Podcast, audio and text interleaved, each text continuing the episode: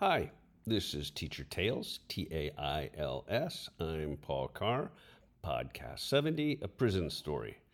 Sallyport, Potty Patrol, and Extraction. Every Friday, my class reads a newspaper. The light went off one day in my dull little cranium about two minutes into the lesson. The kids knew lots of words I didn't know, like Sallyport, non contact visit, and CO. We were reading an article about prison. Did I mention that my students are fifth graders? That means they are nine and 10 years old, mostly Latinos. All of them are sweet like chocolate, cute to the max, and wise to the bone about certain things. Uh, what's a Sallyport? I asked. Oh, teacher, replied Carla. That's the wire cage room thingy that you have to go into to get to, into the prison. Another kid chimed in with his melodic, sing songy Michoacan accent. But there are two of them. Two what? I asked, completely clueless. Carla answered. Them wire cagey room things. You have to go through two of them. She stared at me like I was a fool with her huge, deep, black eyes. Teacher, a third child joined our discussion. You can't wear no metal in your belt and no gray shirts, cause they is the CO's colors. CO? I asked. I was pretty sure my eyes were getting big then. Carla turned and rattled off a question in Spanish to her seatmate named Javier. Javier mulled it over, looked at me, and informed me Teacher, CO means correction officer. Holy cow, I thought. That was when the light went off in my feeble little head. The gray matter worked. I got it, unfortunately. Kids, let's do a survey. I swear by the great Wamboogie, and this is a death vow of honesty and sacred intent I have trained my students to honor. I will not tell a soul about the results of this survey. I asked them. If I tell, what happens? A student raised her hand. Yes, I said. If you rat us out, we get mucho tickets and no homeworks. Correct, I said. So you know I'm not going to rat you out. A hundred tickets each, to be exact. Tickets are a good thing. They can be redeemed for pizza by the teacher, and they can buy their way out of detention or other nefarious acts they have committed. The kids know the drill. Heads go down on top of desks. No looking, I said. If I see any eyes, you pay me 50 tickets for each eye. They wrap their arms closer around their small heads. Okay, here goes. I'm going to ask a question. You have to tell the truth. No Pinocchios. 100% grade A truth. How many of you have ever visited a prison? Five hands go up. That's five hands out of 32 kids. Teacher, somebody asked, but their heads are still all down. Yes. What about jail? What do you mean? You want us to raise hands if we visited jail too? Because, you know, that's different than prison. I choked back tears. I thought, don't lose it. Be calm, Mr. Teacher, be calm.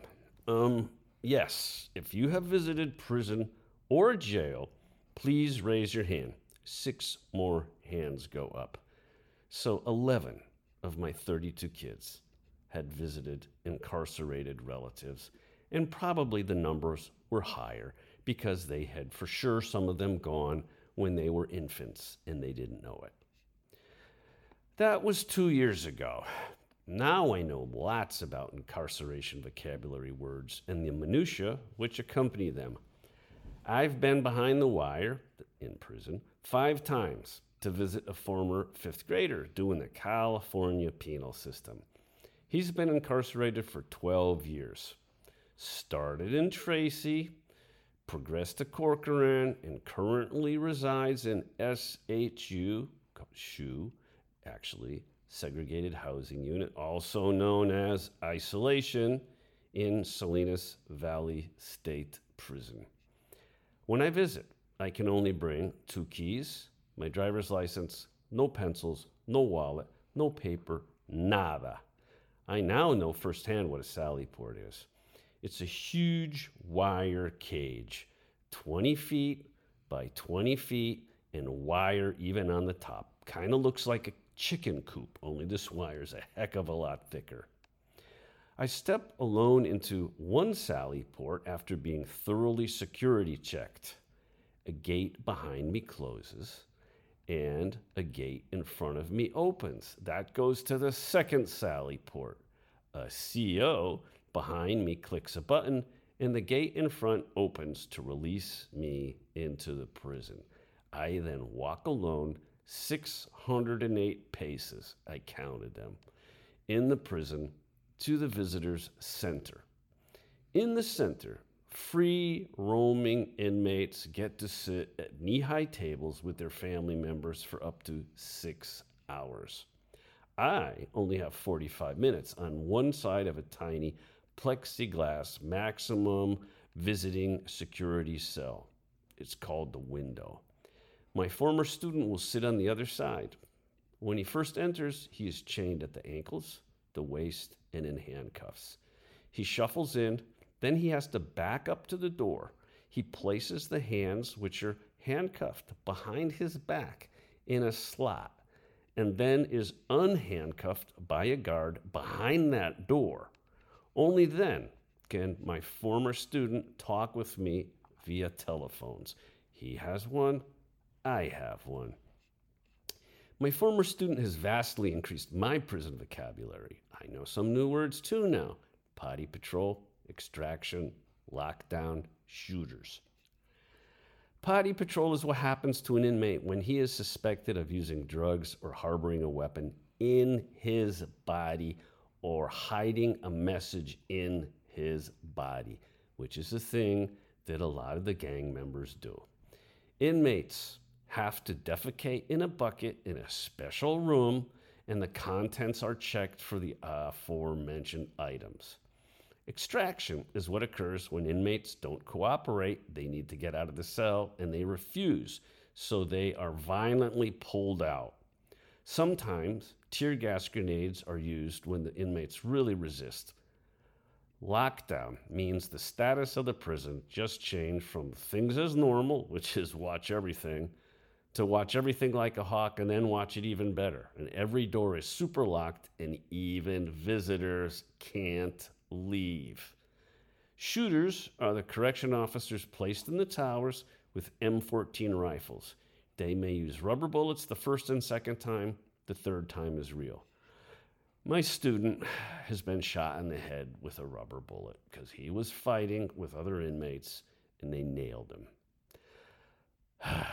My nine and 10 year old fifth graders teach me a lot, particularly if I get it. And as for that class, yeah, I kind of ratted them out about that private heads down swear on the Great Wamboogie survey. And they did get a hundred tickets each and no homework. But I'm afraid me ratting them out is the least of those kids' worries. Oh, yeah. So uh, I got that published in the San Francisco Chronicle a few years ago.